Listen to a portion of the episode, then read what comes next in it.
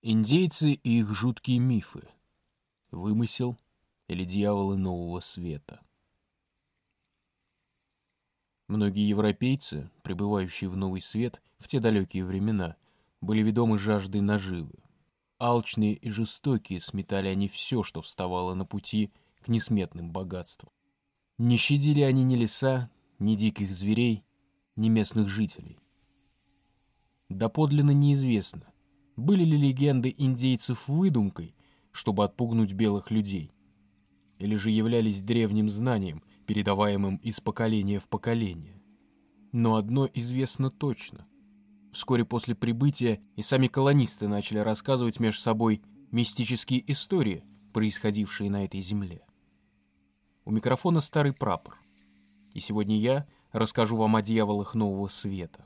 И помните, автор данного подкаста — не утверждает, что описанное в нем могло когда-либо происходить, а все совпадения с реальными личностями случайны. Вымысел ли это, либо же реальные случаи, решать только вам. Устраивайтесь поудобней. Мы начинаем. Среди индейцев Тимбиша, живущих в долине смерти, расположенной в штате Невада, к юго-востоку от горного хребта Сьерра-Невада, до сих пор бытует поверье о злых духах, населяющих это место. Долина смерти. Это клочок земли, известный своими лунными безжизненными пейзажами, высохшими солеными озерами, невыносимой дневной жарой, покинутыми городами и шахтами, таинственными петроглифами на камнях и воем койотов по ночам. Индейцы не раз предупреждали белых людей, изъявивших желание пересечь долину, о таящихся в ней опасностях среди знойных песков. Однако жажда быстрой наживы туманила разум искателям золота. И в желании кратчайшим путем добраться до калифорнийских золотых приисках, безумевшие старатели отправлялись в путь. Многие из них не вернулись из этого таинственного и зловещего места. Кого-то в свои вечные объятия заключило палящее солнце. Кто-то попросту терялся среди безжизненных просторов и был вынужден последние дни бродить по долине, пока не умирал от обезвоживания, голода и упадка сил. Те же немногие, кому посчастливилось выбраться из зловещей долины, рассказывали, как посреди проклятой пустыни их как будто окутывало неведомым страхом, который сковывал их и мешал двигаться дальше. Говорили они и о перезвоне колоколов, который якобы доносился с вершины скал. самый большой ужас, по словам белых и индейцев, можно было испытать, заночевав у пещеры под названием «Дьявольская дыра». Местные жители предпочитают не приближаться к дыре дьявола. Согласно древней легенде индейцев, в дыре обитает злой дух, способный убить любого, приблизившегося к его обители. Ночами он выходит из своего укрытия и проверяет, нет ли где посторонних. Представители племен индейцев, живущих неподалеку, верят в то, что если уснуть возле дыры дьявола, то уже никогда не проснешься. Их шаманы утверждают, что злой дух, обитающий в тех местах, чувствует, когда возле пещеры есть кто-либо, кого можно задушить. И тогда он появляется из своего логова. А в остальные времена, когда его никто не беспокоит, он спокойно дремлет под землей. Несмотря на предостережение коренного населения, ученые скептически отнеслись к местным легендам о провале. В начале 20 века ученые пытались при помощи троса измерить глубину пещеры, Однако трос неожиданно обрывался. Была предпринята еще одна попытка. Результат тот же. Позже участники экспедиции заявили. Тросы обрывались один за другим. Таким образом, как будто на дне сидело неведомое существо и откусывало их.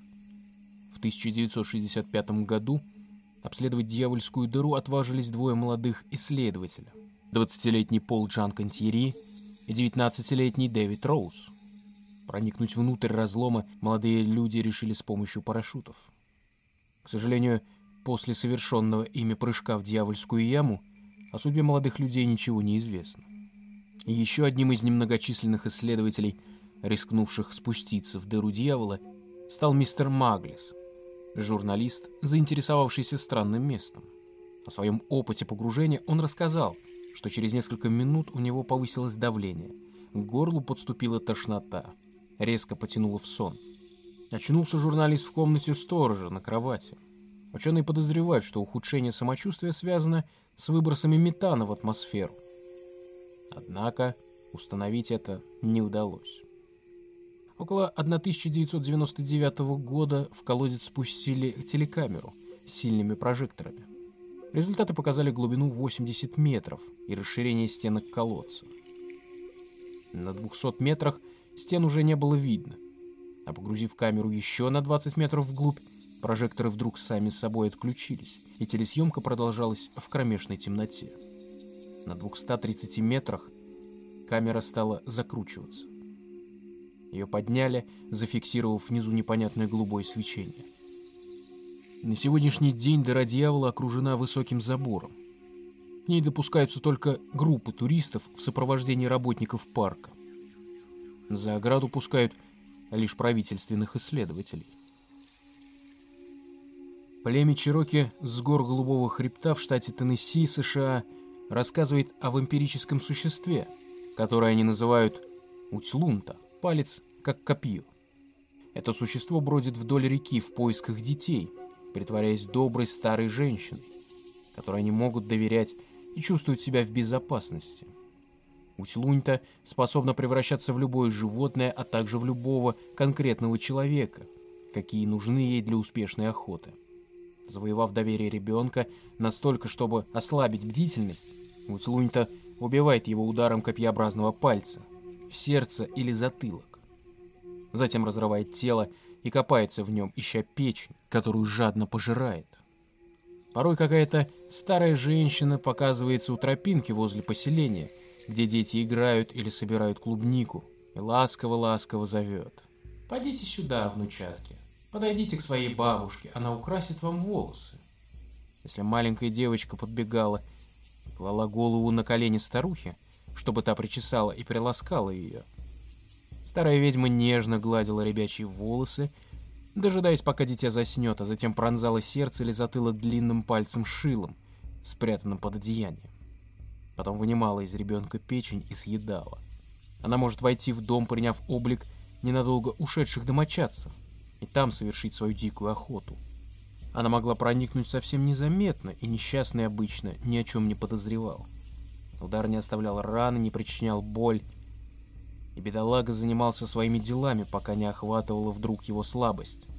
Тогда он начинал понемногу чахнуть, твердо уверенный, что умрет, потому что та, чей палец как копье, забрала его печень.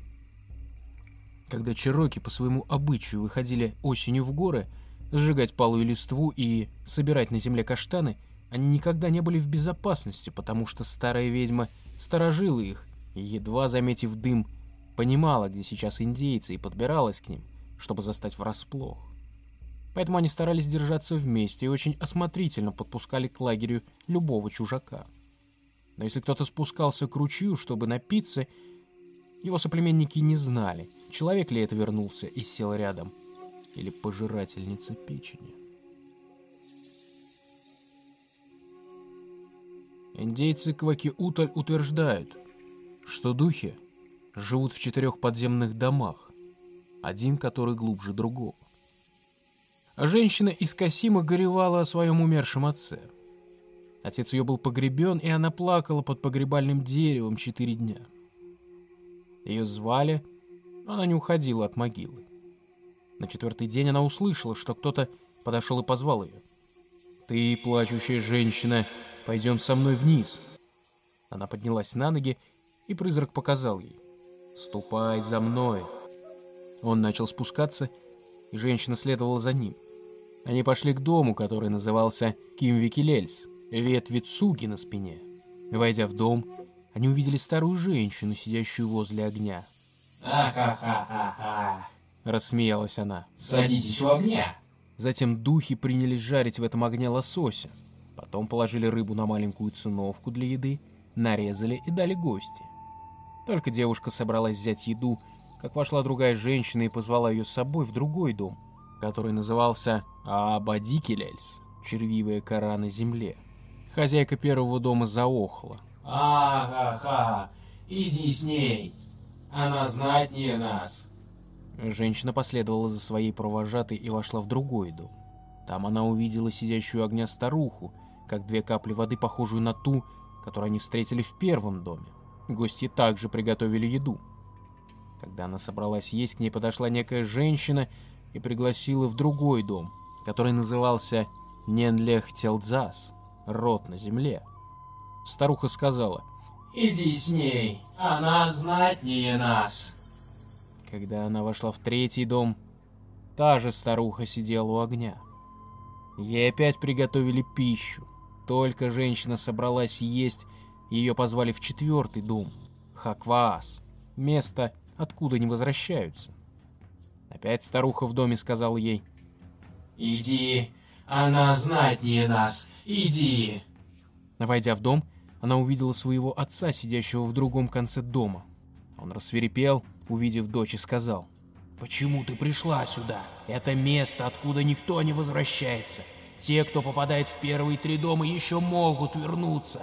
Но если уже ты попала сюда, то должна остаться навсегда. Не ешь ничего здесь и возвращайся. Он позвал духов, чтобы отнести ее на землю. Духи отнесли ее на землю и пели при этом. Ха-моя-ха-ха-ха, ха-моя-ха-ха-ха, ха-моя-ха-ха-ха. Молодая женщина не подавала признаков жизни, когда ее перенесли обратно. Она лежала под деревом, как мертвая. Разговаривая с ней, отец сказал, «Когда мы тебя поднесем назад, мы будем петь, чтобы люди Касима услышали нашу песню. Ее принесли на доске, и она снова была жива. Люди слышали песню, но никого не видели. Доску они забрали в дом для зимней пляски.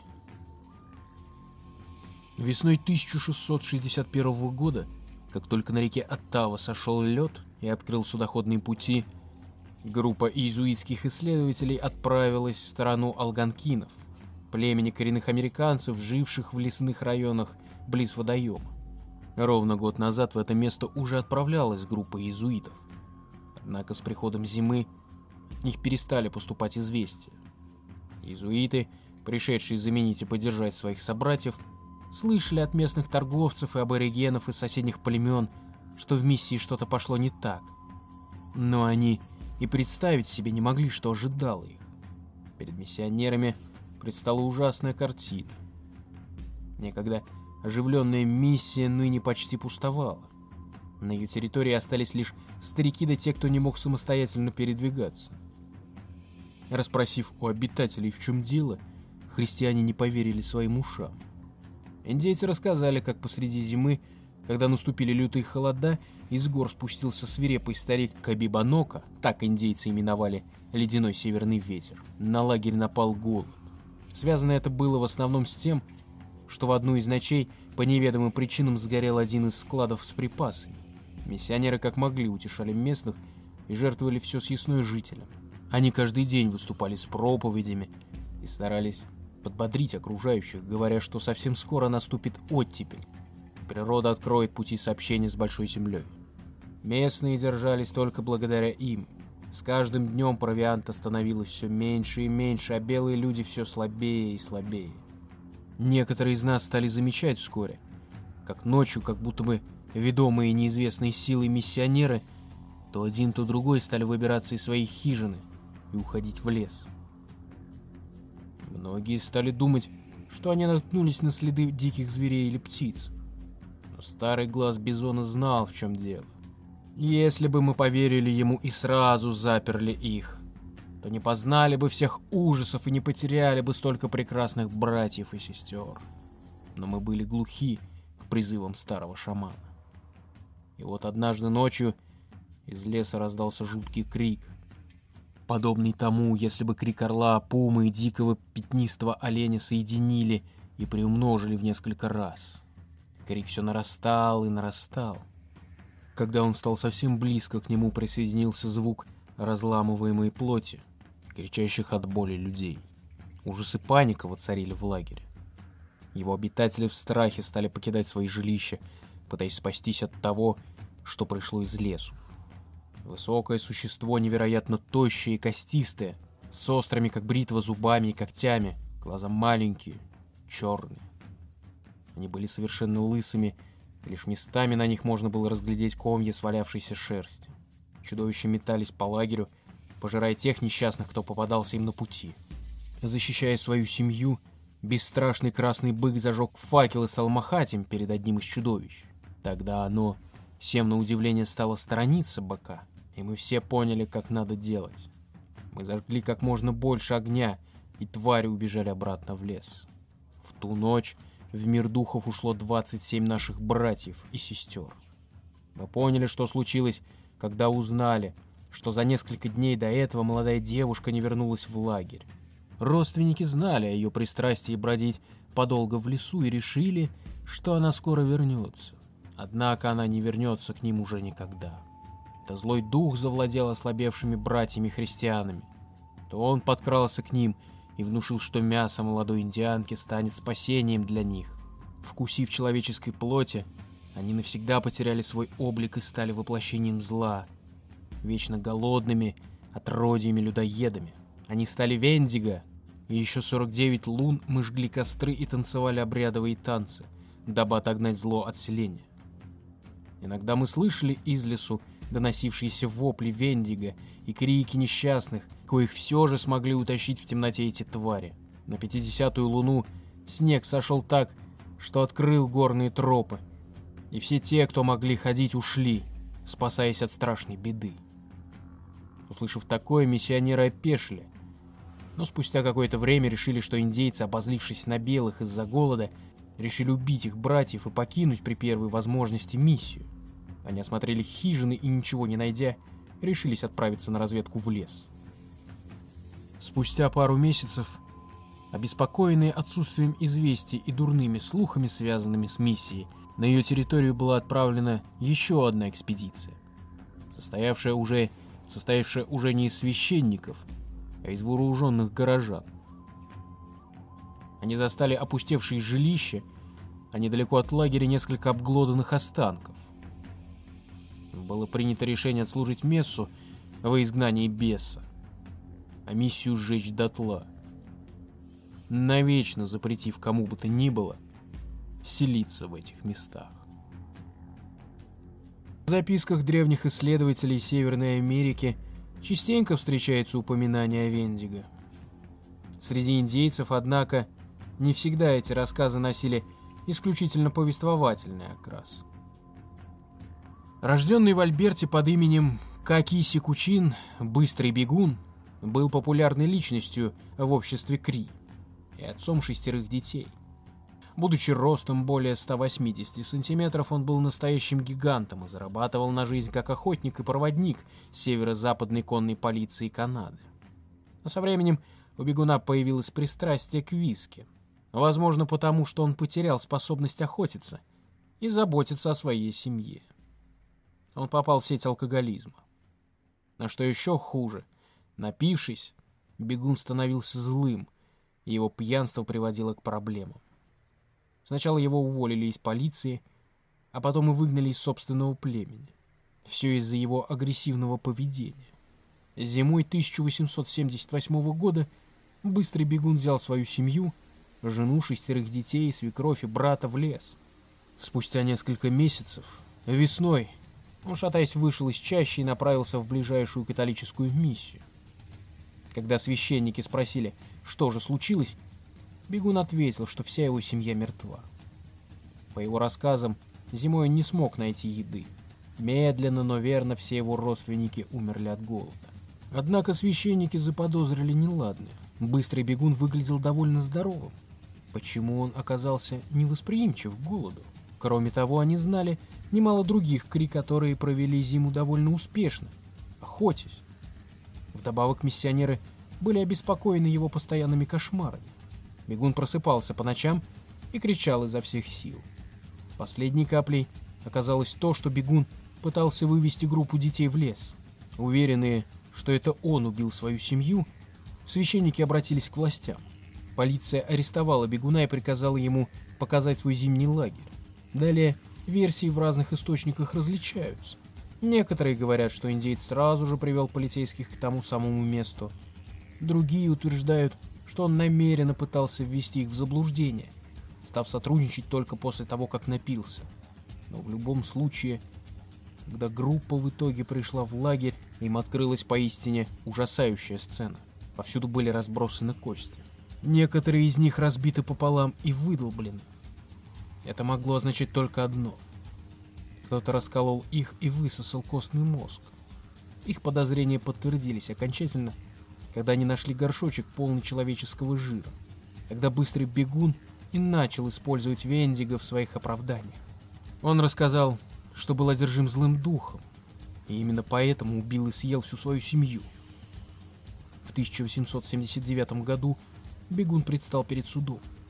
Присяжные не поверили в его рассказ и после 20 минут обсуждения приговорили его к смертной казни. Быстрый бегун был повешен 20 декабря 1879 года. Перед смертью он по собственному желанию обратился в католичество. Как вы видите, совсем не все, что поддается объяснению, можно назвать ложью. Сколько еще неизвестного науке по сей день окружает нас. У микрофона был старый прапор. Спасибо за уделенное время.